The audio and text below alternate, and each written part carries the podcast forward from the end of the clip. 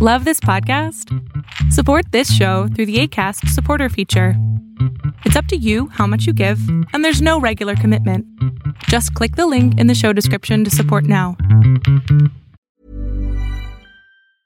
Want to get a chiseled look in the jawline? Sculpt and shape your jawline with added volume from Juvederm Volux XC. Juvederm Volux XC is an injectable gel specifically designed to be robust enough to improve moderate to severe loss of jawline definition. And it is the first and only hyaluronic acid filler approved for the jawline. Add volume to your jawline for a chiseled look with Juvederm Volux XC. For important safety information and to find a licensed specialist, visit juvederm.com. That's J U V E D E R M.com. Not for people with severe allergic reactions, allergies to lidocaine, or the proteins used in Juvederm. Common side effects include injection site redness, swelling, pain, tenderness, firmness, lumps, bumps, bruising, discoloration, or itching. There's a risk of unintentional injection into a blood vessel, which can cause vision abnormalities, blindness, stroke, temporary scabs, or scarring. Talk to a licensed specialist to find out if it's right for you. Visit juvederm.com. That's J U V E D E R M.com. Life is full of what ifs, some awesome, like what if AI could fold your laundry? And some, well, less awesome, like what if you have unexpected medical costs? United Healthcare can help get you covered with Health Protector Guard fixed indemnity insurance plans. They supplement your primary plan to help you manage out of pocket costs. No deductibles, no enrollment periods, and especially no more what ifs. Visit uhone.com to find the Health Protector Guard plan for you.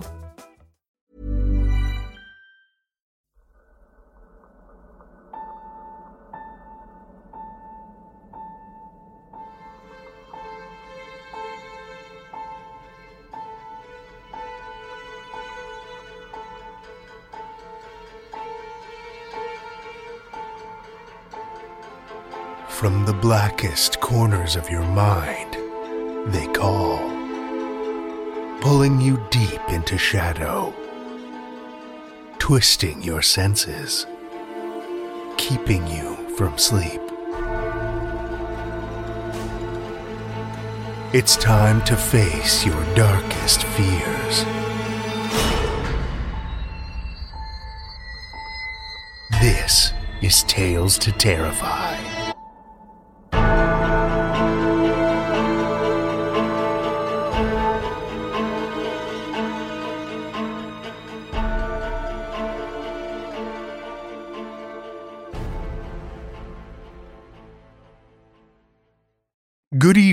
Children of the night, and welcome to All Hallows Eve. We're releasing the episode a little early this week to commemorate the occasion. It's that most wonderful time of year when the ghosts and ghouls who have been hiding in our closets and under our beds get to come out from the shadows to freely roam the streets and sow fear and chaos. Although, if you're as far north of the equator as I am, up here in Canada, the snow boots, big coats, and gloves can sometimes ruin the frightening effect. Not to perpetuate a Canadian stereotype, but yes, it's another white Halloween here in Saskatoon. Growing up, we'd occasionally get a warm Halloween where an extra sweater would do the trick. But as a kid, watching Halloween movies where children ran amok through dry, leaf strewn streets in nothing but their actual costumes, it seemed hard to believe, almost more fiction than reality. But that wasn't the only thing that straddled the line between Halloween fact and Halloween fiction. There were other tales that heavily colored the trick or treats of my youth as well.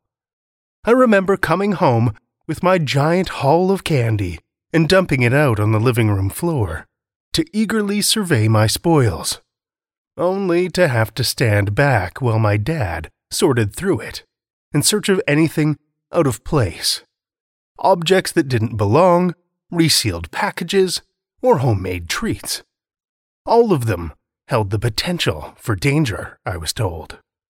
Most of us grew up hearing tales of razor blade apples, random syringes wrapped in candy wrappers, and poisoned popcorn balls that some homicidal weirdo would hand out in a random act of violence.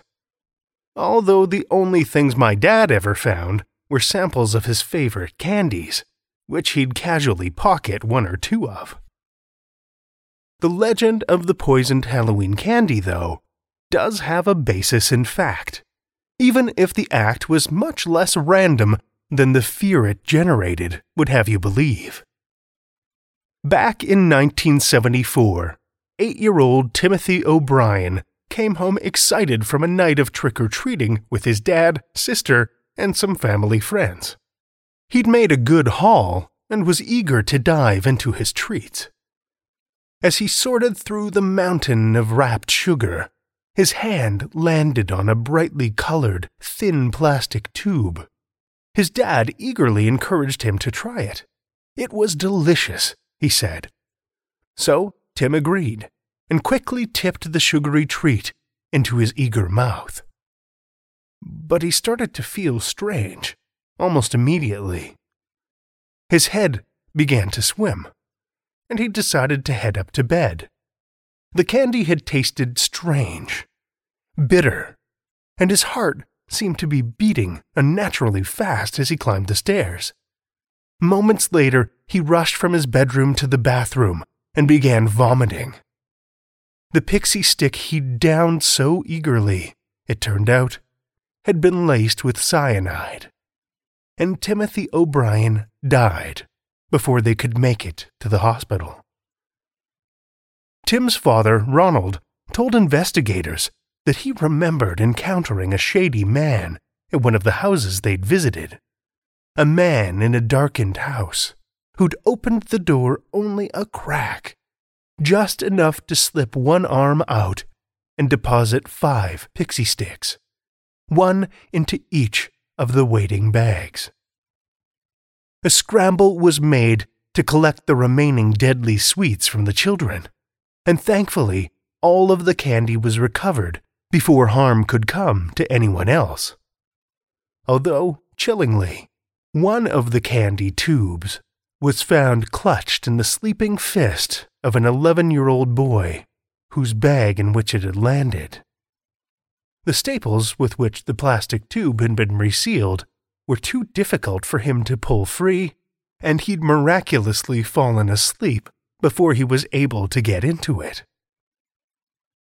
Ron continued to help police in their search, combing the neighborhood, looking for the strange man responsible but he remembered very little about the man himself, and not much about the house either. Suddenly, on their third tour through the neighborhood, Ron's story changed. He had an epiphany. Suddenly remembered exactly the house and the man they'd received the candy from. The police arrived, questioned the man, and were quick to discover his innocence. But Ron's sudden and erratic behavior did plenty to arouse the police's suspicion. And if that wasn't enough, the phone call from his insurance agent sure was. Unbeknownst to his wife, Ron had taken out a life insurance policy on both of his children just weeks before Halloween. A little more digging found that he was majorly in debt but had also bragged to a coworker that his fortunes were about to turn. All of his financial worries were about to become history.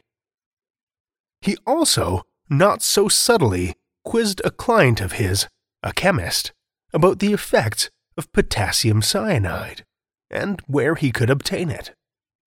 But the pocket knife found in the home with his fingerprints, plastic particles, and sugary crystals of candy was the final nail in Ron's coffin.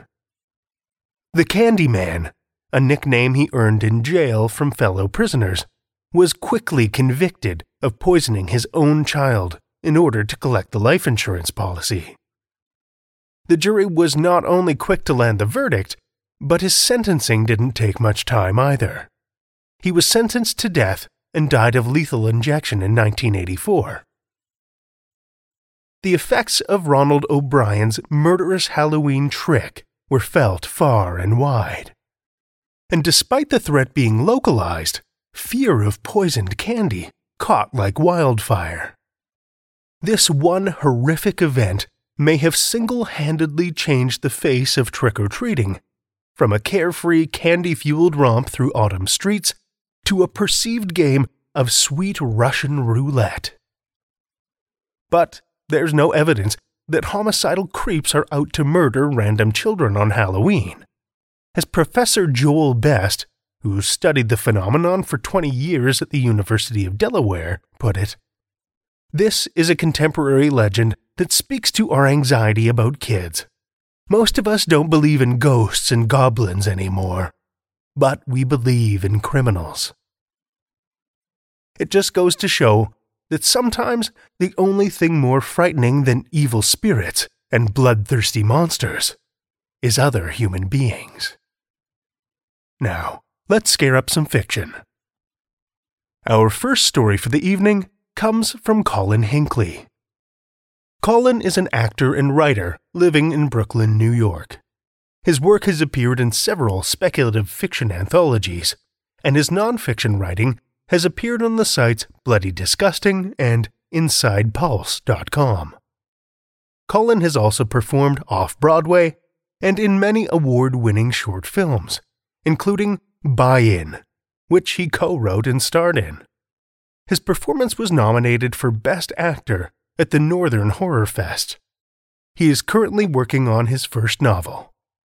Children of the Night, join me for Colin Hinckley's Oltuza Arrives, a Tales to Terrify original.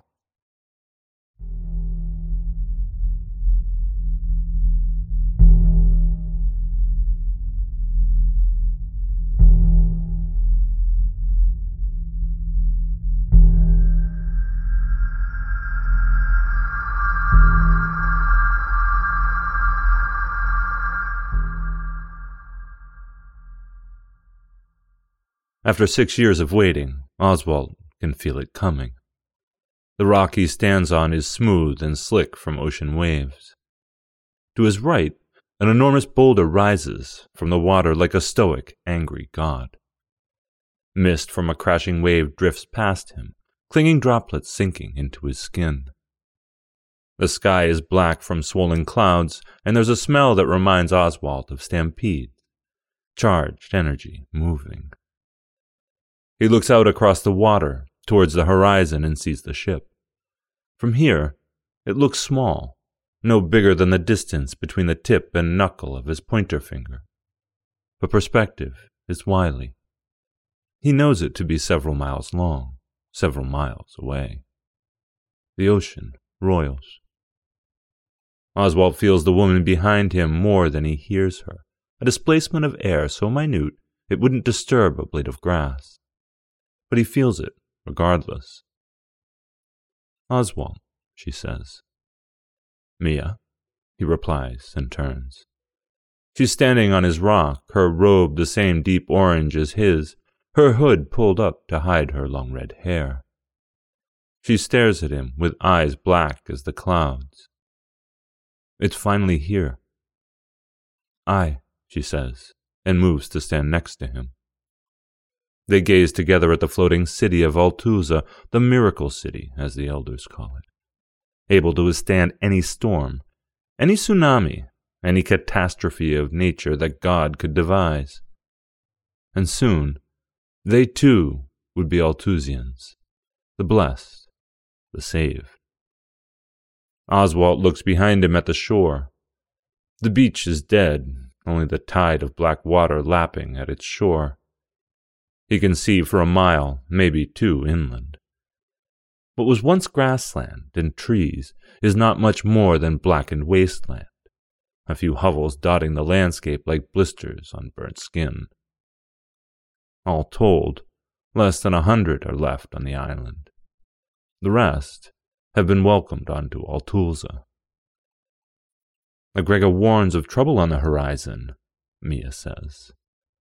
Agrega is senile, Oswald says, his voice a razor. What does she know of the floating city? She's never known a day without soil beneath her feet. Aye, Mia agrees. She looks at him sidelong, and the low light reflects in her ink drop eyes. But she saw the burning. Oswald doesn't respond. He doesn't believe in soothsayers, doesn't believe in second sight, or fortune telling, or magic of any kind. If there was magic, the world would have been saved long ago. The only magic is the magic of engineering, of science, the tools used to create Oltuza. If there is salvation, this is where it lies. He looks at the horizon and sees the shape has grown larger. Are you frightened? asks Mia. Oswald laughs. Of what? The ocean? Oltuza has sailed for a hundred and two years. Were it destined for failure, that failure would have already come to pass. I do not fear living on the ocean. It offers more life than the husk which we live on. He gestures behind him with disdain. God has no power to destroy Oltuza. Mia looks over her shoulder and exhales through her nose. Agrega warns not of the power of God, she says. Her voice is quiet and should be lost to the splitting and roaring sea, but Oswald hears it as if it had been spoken into his ear. Something pulls his eyes back to the horizon, and he sees Oltuza has gotten closer. He can almost feel the bubbling mass of the million or so lives all huddled together on the massive ship. They're coming towards him, prepared to welcome him into their paradise. Thunder groans overhead. Of what does Agrega warn, then? If not the power of God, then what? Mia doesn't look at him, but watches Oltuza as it sails closer. Not all power comes from above, she says. A flash of red lightning screams across the sky, not far from Oltuza. Oswald flinches. He hears Mia inhale sharply. Red lightning, she breathes. Oswald's eyes grow wide. Something stirs in his memory. Agrega, he says, and turns to look at Mia. Her face is pale. Blood in the storm, she intones. She looks back at Oltuza, then jerks and turns. She looks behind her and up at the rock jutting from the sea. Oswald follows her gaze and gasps. Agrega stands atop the rock, her orange robes twisting in the breeze, her white hair flowing wild. Her arms are spread as she shouts across the black, angry water, her voice lost to the wind now howling, the ocean roaring, the sky booming. Mia clutches his arm and points to the sea. Oswald looks to see waves, large waves, rocking Oltuza like a tugboat in a child's bath. No, he whispers. Behind Oltuza, a massive wave begins to swell, two, three, four times the height of the miracle city. Then the water breaks, and lightning ignites the sky, turning the ocean to blood. A hand the size of five Oltuza breaches the water, black, rotted, great bones flashing white and red in the storm. The fingers flex as if testing their strength, then come down hard on Oltuza. Either side of the massive ship points towards the sky as cracking sounds fill Oswald's ears and shake the world with a rending crunch that makes his very bones shudder. The hand vanishes below the water as the two halves of Oltuza become vertical, then begin to sink. He hears screaming on the wind. As the hand submerges, a wave swells from the black and rises high into the sky. Oswald hears the screamed incantations of Agrega on the rock and the wails of Mia beside him as the wave hurtles towards them, bodies and wreckage riding the surf of blood, a wall of death. Red lightning flashes again, and behind the wall of water he glimpses a face as large as the moon. It grins with blood-stained teeth.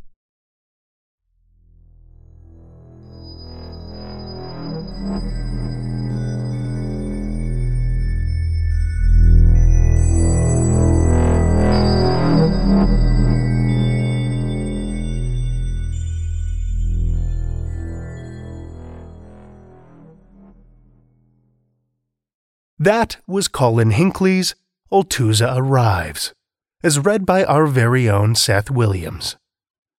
Seth Williams is a narrator and our editor here at Tales to Terrify. He enjoys listening to fiction podcasts and audio drama, and shares his life with a husband, cat, and dog. Thank you, Seth.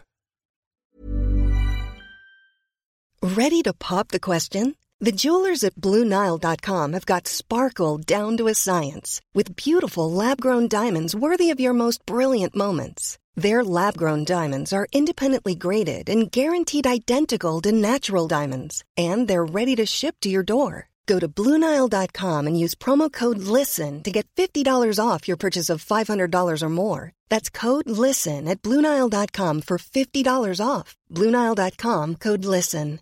Everyone knows therapy is great for solving problems, but getting therapy has its own problems too, like finding the right therapist, fitting into their schedule, and of course, the cost. Well, BetterHelp can solve those problems.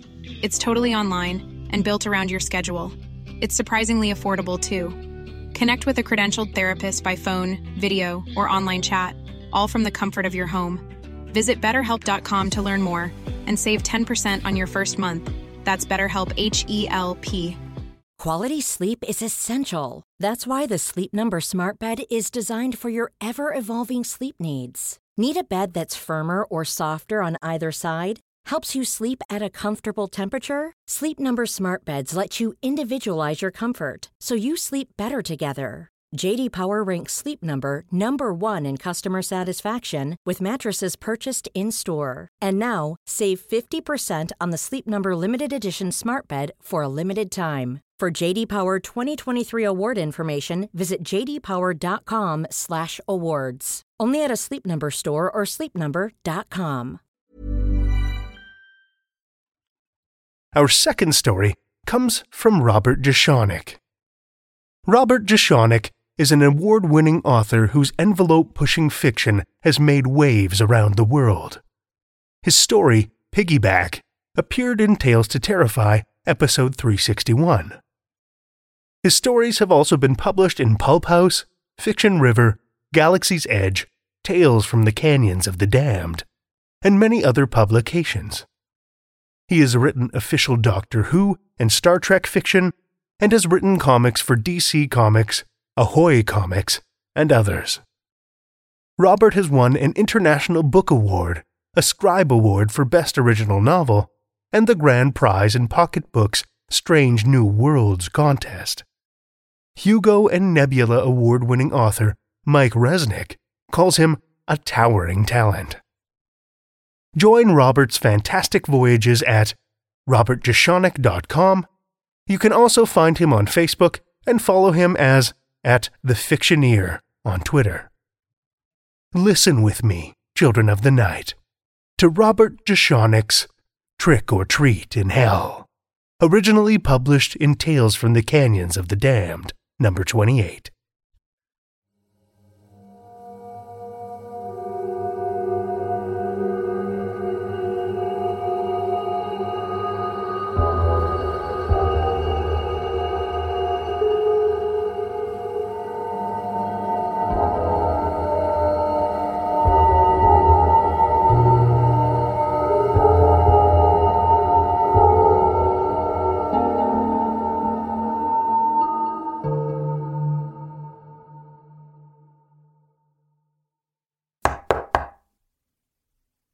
Shaking, Boyd Willoughby straightened his red flannel shirt, then slowly opened the door of his cozy little apartment. It was his first trick or treat since he'd gone to hell, and he wasn't sure what to expect. Just kids, as it turned out. Two boys and a girl, ages six or seven or so, waited in the front porch light, each costumed and carrying a pillowcase as a treat sack. Boyd blew out a sigh of relief. As far as he could tell, the visitors weren't demons come to terrorize him. Their faces weren't familiar to him either. If he didn't know better, it could have been a scene straight out of Halloween night back home in Borden, Virginia, except without all the blood.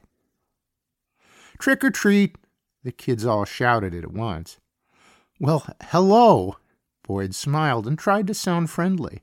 Look at you three a soldier, a cowboy, and a princess. The kids giggled and held out their pillowcase sacks. As Boyd turned to get the big bowl of mini candy bars he had found on the table by the door, He took deep breaths, trying to stay calm, wondering when the other shoe would drop. Because it had to, didn't it? This was hell, after all.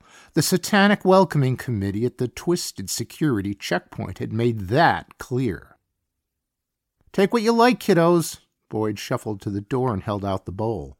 For reasons that escaped him, he felt much older and wearier than his actual 63 years and pre death good health might suggest. Maybe it was just that dying literally took it out of him. Happy Halloween!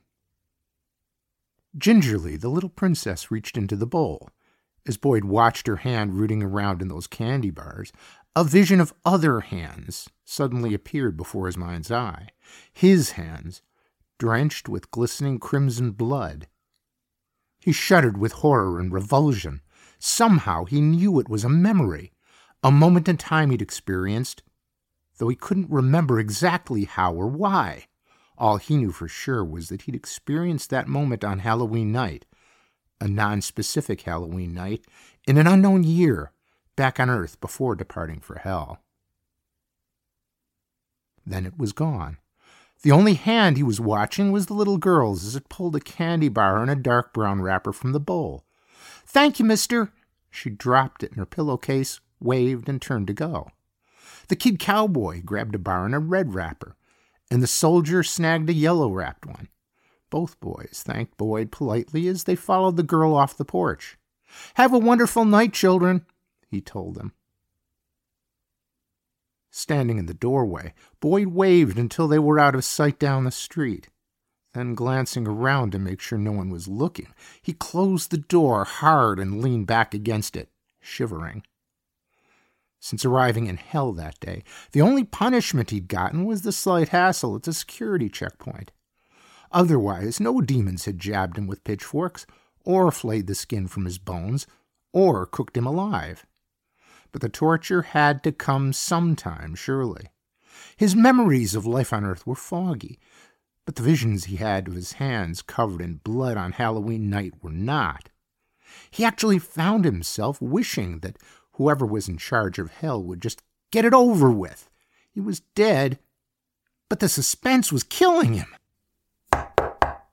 Yelping in surprise, Boyd sprang away from the door when the knock came. Then he quickly regained his composure and went for the bowl of candy bars again. Trick or treat! hollered the kids when he chucked the door open. Instantly, he recognized them as the first three kids, but older. Instead of six or seven years old, they were ten or eleven. They all wore different costumes than before, too. The blond boy was dressed like Davy Crockett. The red-headed boy was a fireman, and the girl was dressed as a doctor, complete with scrubs and prop stethoscope. They all smiled and were as friendly as before, holding out their pillowcases with no trace of hellish hostility. It just made Boyd all the more apprehensive. Well, don't you all look wonderful? He pushed the bowl of candy bars forward and gave it a shake. Help yourselves, children. The kids were as polite as before, each taking a single candy bar and thanking him. But Boyd couldn't stop looking at their faces and wondering. Did he know them from his life on Earth? Had he done something to them? And why were they getting older so fast? You were here before, he said, just a few minutes ago. The kids looked at each other and shrugged. I think it might just seem that way, said the fireman. Sure, said Davy Crockett. That was a while ago. We were just little then. You live in the neighborhood, I suppose? Boyd returned the candy bar bowl to its spot on the table by the door and wiped his sweaty hands on his blue jeans. I live two streets over, said the fireman, on Anderson.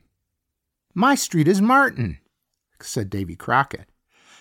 And my family lives on Tallman, said the girl. I see, Boyd frowned, trying to put the pieces together. And what did you say your names are? Caleb, said the red-headed fireman. Tammy, said the girl. Austin, said the blonde Davy Crockett. None of the names rang a bell. The significance of the kids' identities, if any, continued to elude Boyd. Well, I hope you have a fun night, he managed a weak smile. Everything was so normal, like something out of the world before his death, as much of it as he could remember, which wasn't much. There he was in his cozy apartment, the scene of a solitary life, except on Halloween. All of it was so perfectly recreated, so achingly normal. That in itself made him nervous because he had a feeling it shouldn't have been that way in hell. Where were the flying demons with the flaming red skin and big bat wings? Where were the piles of entrails rotting in the blistering heat? For that matter, where was the blistering heat?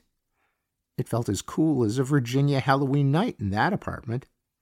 Bye, kids, he said as the three trick or treaters wandered off into the night. Stay safe. Happy Halloween.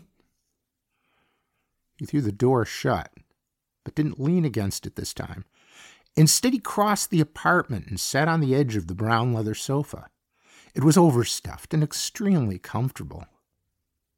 What kind of hell was this? Combing his fingers through his thin gray hair, he looked around the living room with terror in his eyes. He kept expecting a smoking fissure to open up in the floor and a hellish denizen to crawl out of it, or the TV to grow a jagged fanged maw and snap at him like an alligator, or the walls and ceiling to wail and weep blood, oozing and dripping from hideous open sores. Instead, he just saw the same neat, tidy space. Orange and gold autumn flowers were arranged in a vase on the coffee table. A red apple scented candle glowed on the end table, and smooth jazz played softly on the stereo. It couldn't have been a nicer place. So why was it in hell? To lull him? To give him a false sense of security before the horrors began? Or was it all because of something much worse? Boyd stared at the door and wondered who or what was on the other side this time. If he didn't answer it, could he avoid having things turn terrible? On the other hand, if it was some fiend finally come to flip his script, at least the waiting would be over. The feeling of constant dread would be gone. Swallowing hard, he got up from the sofa and walked to the door. He reached for the knob, then stopped as the nightmarish vision returned. Once again he saw his hands before him, drenched and dripping with blood, the crimson color of it so vivid it could have been happening in the moment instead of flickering before his mind's eye. The vision lingered for a moment, transfixing him, then faded when a sudden noise broke the spell. Shaking his head to clear it, Boyd grabbed hold of the knob. He held on to it for a moment, steeling himself for whatever he might find, and then he pulled it open. Trick or treat! Again he recognized the three kids, and again they were older than the time before. At a glance, he guessed they were all in their early teens, noticeably taller and more mature. Ah, hello again! Boyd reached for the bowl of mini candy bars. How wonderful to see you! It's great to see you too, sir, said red-headed Caleb, who was dressed as a football player. You're so nice to us, said Tammy, who wore a superhero costume, complete with glittering red tights and a gold tiara. I always say you make us feel like we should be giving you treats instead of the other way around. Thank you, Boyd caught himself blushing. It means so much to hear you say that. As he'd done twice before, he held out the bowl, and the kids each took one candy bar apiece. Hey, Mr. W, said Blonde Austin, who was dressed as an astronaut. Are you all right? Your hands are shaking. The fear and paranoia were getting the better of Boyd. I'm fine. I'm fine. Smiling, he plunked the bowl on the table. Are you nervous? Tammy looked worried. Do you need help? Not at all. Boyd chuckled and waved off her concern. Just a little chilly, I suppose. Caleb crossed the threshold and took a step toward him. Are you sure you're not scared? He raised his voice and lunged at Boyd on the last word. Adrenaline blazed through Boyd's arteries and he jumped. Now I am, he said, and everyone laughed. Well, don't be. Tammy reached into her pillowcase and pulled out a peanut butter cup and an orange wrapper. You're perfectly safe. You don't have anything to worry about. Smiling, she held out the peanut butter cup. Boyd accepted the candy. You don't think so? Relax, Mr. W. Tammy gave him a thumbs up. You're a good person, and all is right with the world. Thank you, said Boyd as they bounded off into the night, waving exuberantly. You're good people, too. He stood for a moment in the doorway, expecting the worst to finally erupt. After what Tammy had said, could there be a more perfect moment for all hell to break loose on him? Closing his eyes, he took a deep breath of the cool night air. If it was time for him to pay for what he'd done, whatever it was, so be it. At least the waiting would be over. Not again. Boyd went for the candy bar bowl. He stumbled to the front door and whipped it open. Trick or treat! Three familiar faces grinned back at him. The same trick or treaters as before, but older teenagers now. All of them looked around 15 or 16 years old, taller and leaner and more mature, though they'd only been gone a few minutes as Boyd reckoned time. Was that what was happening here? Did time work differently in hell than it did on earth? Or was there something more sinister at large in the Halloween night wind? Here, he held out the bowl of candy. Take what you like. Thank you, sir.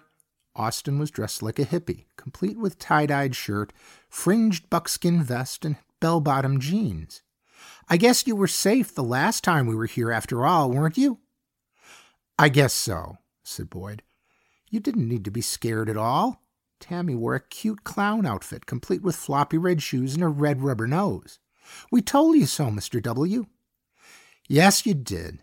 Boyd was getting impatient. I appreciate your advice. Any time, said red-headed Caleb, who was clad in a Hell's Angels motorcycle outlaw getup. We like helping good people like you. It's not like you're dangerous or something, said Austin. It's not like you're going to kill us, said Tammy, and then she chuckled. Boyd felt a chill and had another vision of his blood soaked hands. It disappeared as quickly as it had come. What do you mean? Nothing, really, said Tammy. It was just a joke. Was it? If you want to tell me something, you can just come right out with it, you know, said Boyd. What about you? Caleb cocked his head and narrowed his eyes. Is there something you want to tell us? As a matter of fact, yes. There's something I want to ask you. Boyd frowned. Do I know you from before? From somewhere other than this place? Austin shrugged. Maybe you saw us around the neighborhood. Or in church, said Tammy. Boyd shook his head slowly, staring from one of the teens to the other. The more I see you, the more familiar you look to me, but I can't put my finger on why. Caleb cleared his throat and grinned. Maybe you're better off not knowing where you know us from. Boyd scowled. And why would that be? What if we remind you of something you'd rather forget? said Caleb. Something you've blocked out of your memory. And all it needs is one little push. He jumped through the doorway and snapped his fingers in Boyd's face. Then he threw an arm around Boyd's shoulders and laughed. Just kidding. Are you? Boyd put down the candy bar bowl. If there's something I've forgotten, you can tell me. I promise I won't be angry. There's nothing. Caleb gave Boyd's shoulders a squeeze and unwrapped his arm from around them. Nothing you need to know. If there's anything that might help explain what's going on here, please tell me. Boyd got another flash of his blood soaked hands and backed away from the kids. I don't know how much of this I can take. It's trick or treat on Halloween, said Austin. What's not to take? You're not going to tell me, are you? Boyd almost knocked over a floor lamp as he continued to back away. But you know, don't you? Mr. W., are you all right? Tammy entered the apartment looking concerned. Can I get you a glass of water, maybe? Just leave, said Boyd. Take your candy and leave. We didn't mean to upset you, said Caleb. I'm not upset. Boyd motioned at the door. Just go, all right? Please. I need some rest. Tammy looked more concerned than ever. But maybe you shouldn't be alone, Mr. W. I'll be fine. I need to figure this out. Boyd advanced on the kids, making shooing gestures. I'm turning off my porch light and lying down now. That's okay, said Caleb on his way out. We won't bother you for a while, sir. Yup, Austin waved from the doorway.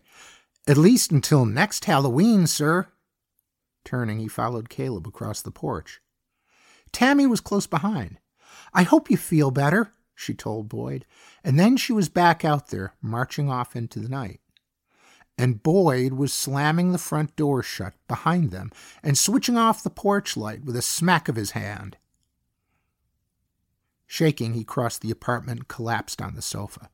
As soon as he closed his eyes, another vision of his bloody hands appeared before him, and more. He saw blood on the apartment walls, carpet, and furniture, crimson remnants of some incredibly violent and unknown act. Whatever he'd done to make that mess. Why couldn't he remember it? Why did he only see flashes of it? For that matter, how had he managed to make that bloodshed happen at all? What had driven him to commit such carnage? What if it was something to do with those trick or treating kids? Was that why they seemed so familiar? Was it why they kept coming back? Because he'd hurt them or worse when they'd all still been alive on Earth? Boyd's eyes shot open. Even as he got a sinking feeling in the pit of his stomach, maybe if he didn't answer the door, they would just go away. Or maybe ignoring it just made it louder. Was this the punishment he was going to face for the violent act he saw in his visions? Eternal knocking and intrusions by murdered trick or treaters? He thought he'd almost rather be tortured by demons with pitchforks. With a grunt, he rolled off the sofa and shuffled to the door. He noticed the porch light switch was in the off position where he'd left it, meaning no trick or treaters should have been knocking at that point. Boyd's apartment should have been clearly marked as closed for business. But maybe the rules were different in hell. Boyd took a deep breath and opened the door. The same three kids were waiting, young adults of 18 or 19 by now. Trick or treat! Enough, said Boyd. Enough with the charade. Austin, dressed as a cop, looked at him as if he were nuts. But we're not playing charades, Mr. W. That's not what I meant, and you know it, said Boyd. We are literally trick or treating. Red-headed Caleb, costumed as a pirate, shook his pillowcase candy wrappers crinkled inside. Our matey, delicious candy, tis our only mission. At your age? snapped Boyd. Austin shrugged. I guess we're still just kids at heart. We love Halloween. I'm not stupid. Boyd was getting annoyed. I can tell there's more going on here than that. I can tell. Take a deep breath, Mr. W. Tammy, dressed like an angel this time, crossed the threshold and took him by the elbow. Let's get you to the couch over there. Boyd shook her off. At the hint of unfriendliness, the boys pushed through the doorway and took up positions on either side of her. Listen to me. Listen! Boyd held up his hands, palms out, in front of him. I'm sorry. Whatever I did to you, I'm sorry. Tammy smiled sadly and shook her head. You don't need to apologize for anything, Mr. W. You didn't do anything to us, said Caleb. I promise. But I must have. Boyd's hands trembled. You keep coming back here. To trick or treat, said Austin. You always have the best candy. Deny it all you want, said Boyd. It won't stop me from saying I'm sorry. Okay, fine, you're sorry. Austin pointed at the candy bar bowl. Now, can we finally have our treats? Does this mean you accept it? asked Boyd. You accept my apology? We don't even know what it's for, said Caleb. Mr. W. Tammy stepped closer. Is there some other reason you think you did something to us, other than the fact that we keep coming back here for trick or treat? Boyd hesitated.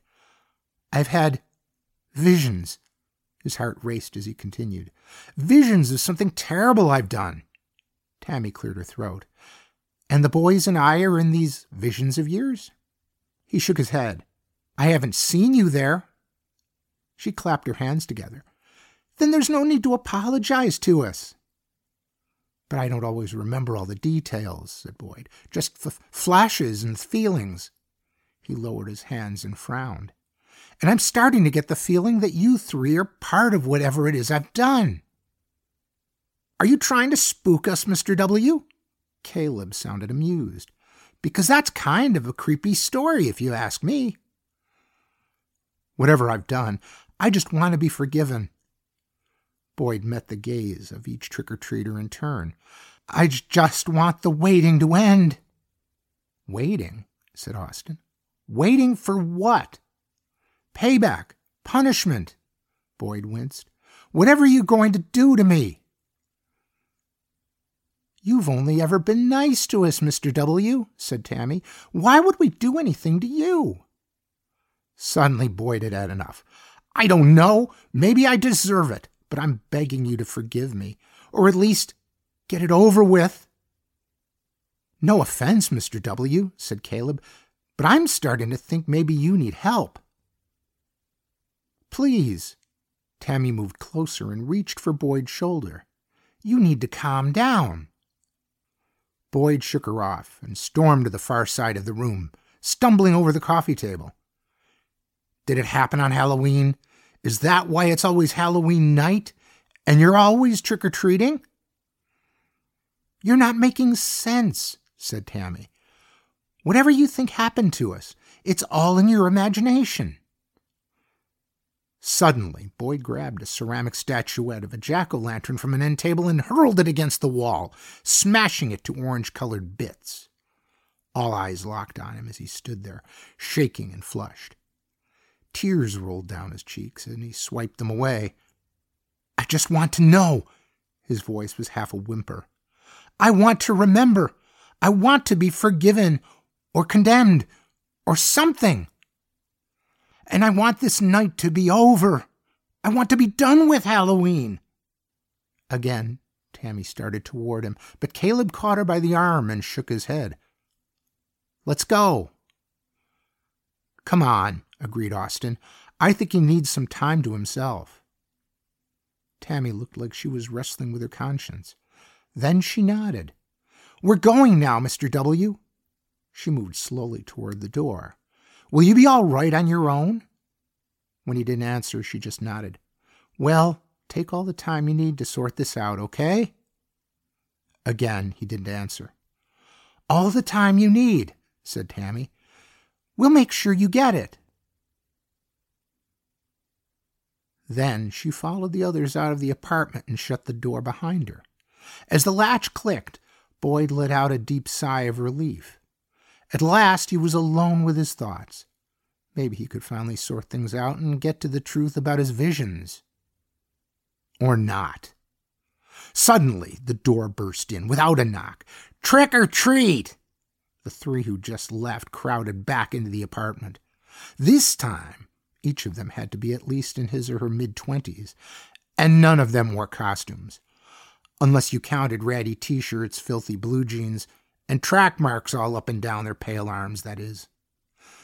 Mr. W! Caleb's eyes were glazed as he stumbled across the room. What do you got for us? Yeah, hollered Austin. Give us something good, bro. Confused, Boyd froze. Dude looks trashed.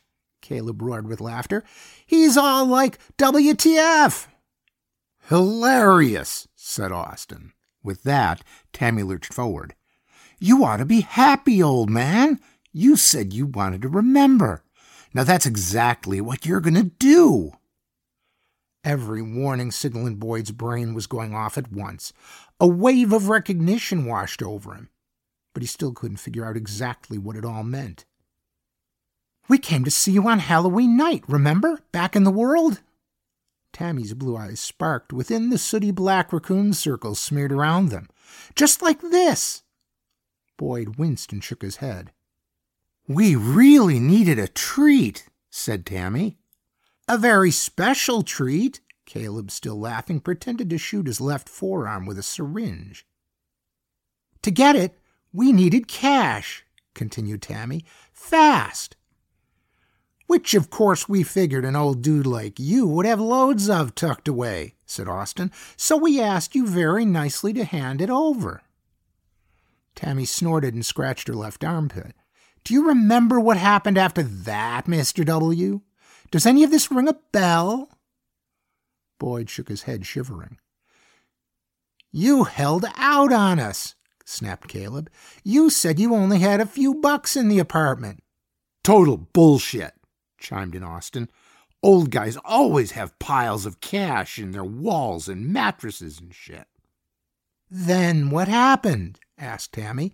Finish the story, Mr. W. I don't know, Boyd snapped in frustration.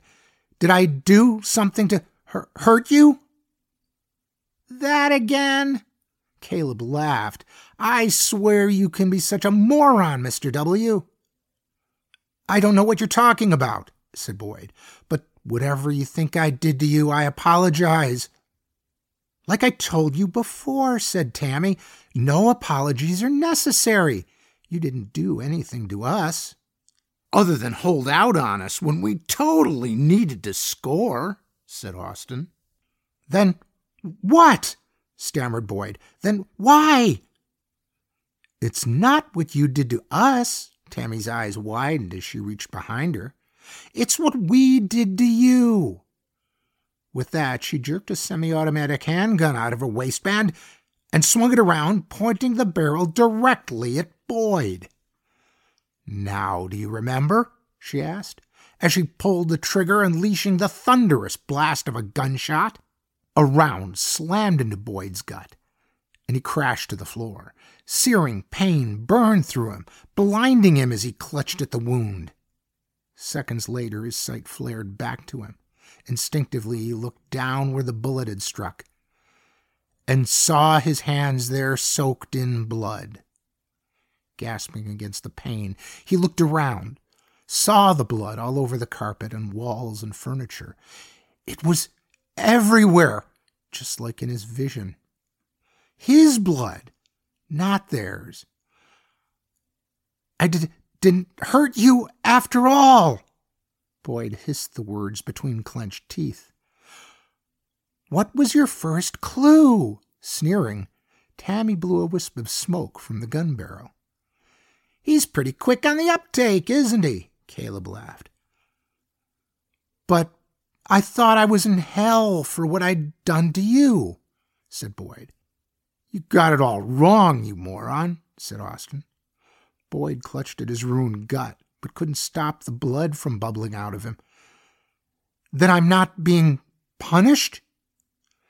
It's more like we're being rewarded. Tammy grinned and handed the gun to Caleb. Don't believe what they told you in Sunday school. Hell is like heaven for sinners. The worse you are, the better you're treated. And the three of us turned into some first class sinners thanks to the heroin. Caleb aimed the gun at Boyd and curled his finger around the trigger. So we get to relive our favorite moment as much as we want. But, but why am I in hell if you're the ones who killed me? Boyd gasped and glared at his attackers, wishing he could get up from the floor and lash out at them. Doesn't make sense. How should we know? Tammy shrugged. Maybe you were secretly a perv. Austin giggled like a lunatic. But you won't see us complaining. We're tickled pink that you're here. Got that right, Caleb sneered. I could keep this shit up forever. He pulled the trigger then, unloading a round in Boyd's chest. Again, Boyd was racked with blinding pain. We practically have kept it up forever, said Austin. We've been at this so long we can't remember when we started. You don't remember how long it's been, do you, Mr. W? Tammy crouched beside him and reached down to pat his head. Every time we start the game over, it's like the first day in hell for you. Boyd wanted to scream at her, at all of them, but he couldn't force enough breath into his blown apart chest to get the words out. You poor thing. Tammy stroked his bloody, sweat soaked hair. I guess the only way you can stand going through this again and again is to black out the memories. Though apparently those darn visions keep reminding you, don't they? Boyd choked as his throat filled with blood. He felt darkness closing in, familiar and inexorable, laced with anger at his unjust fate, regret for what the trick or treaters had become, and relief for the terrible things he now knew he hadn't done. Maybe this time, he thought, Halloween night would finally be over for good. Maybe he would be over for good. Relaxing into the darkness, he dared to hope that it would claim him forever, that there would be some justice to the universe, and fate would finally be kind to the murder victim instead of the murderers. Then his eyes fluttered open, and darkness was replaced by the sight of a cozy apartment. Sitting up, he saw no blood on his hands or anywhere else. The mini candy bar bowl on the table by the door was full. It was Halloween night, his first day in hell. Hands shaking, he got up to answer the door.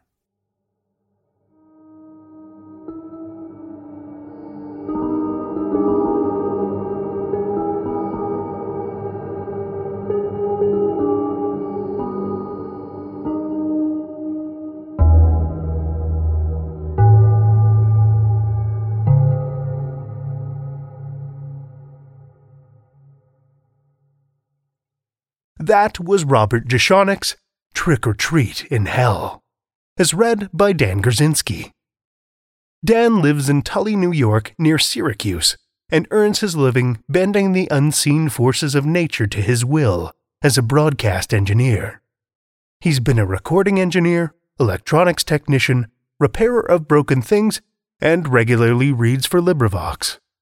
Thank you, Dan.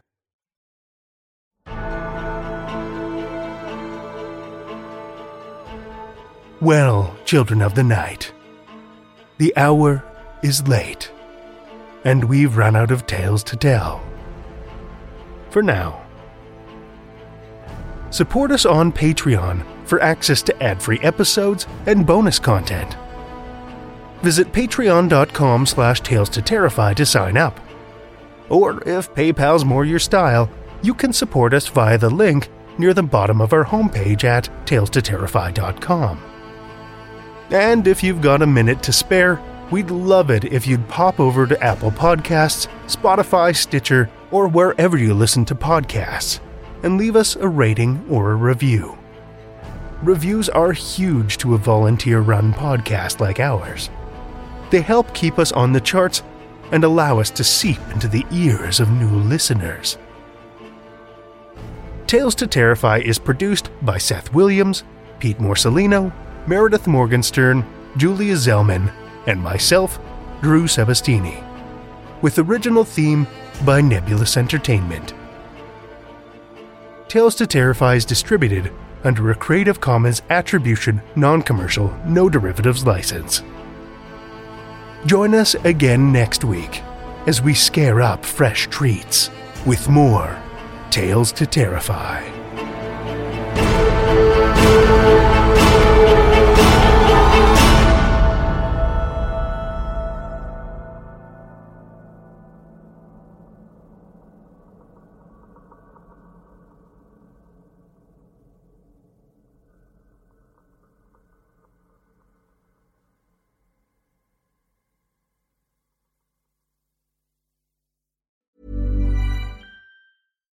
If you're looking for plump lips that last, you need to know about Juvederm lip fillers. With Juvederm Volbella XC and Juvederm Ultra XC, your lip look, whether it's subtle or bold, can last up to one full year with optimal treatment and no additional maintenance. Find a licensed specialist and see if it's right for you at juvederm.com today. That's J U V E D E R M.com. Add fullness to lips in adults over 21 with Juvederm Volbella XC or Juvederm Ultra XC. Do not use if you have severe allergies or a history of severe allergic reactions, or if you're allergic to lidocaine or the proteins used in Juvederm. Tell your doctor if you have a history of scarring or taking medicines that decrease the body's immune response or that can prolong bleeding. Common side effects include injection site redness, swelling, pain, tenderness, firmness, lumps, bumps, bruising, discoloration, or itching. As with all fillers, there's a rare risk of unintentional injection into a blood vessel, which can cause vision abnormalities, blindness, stroke, temporary scabs, or scarring.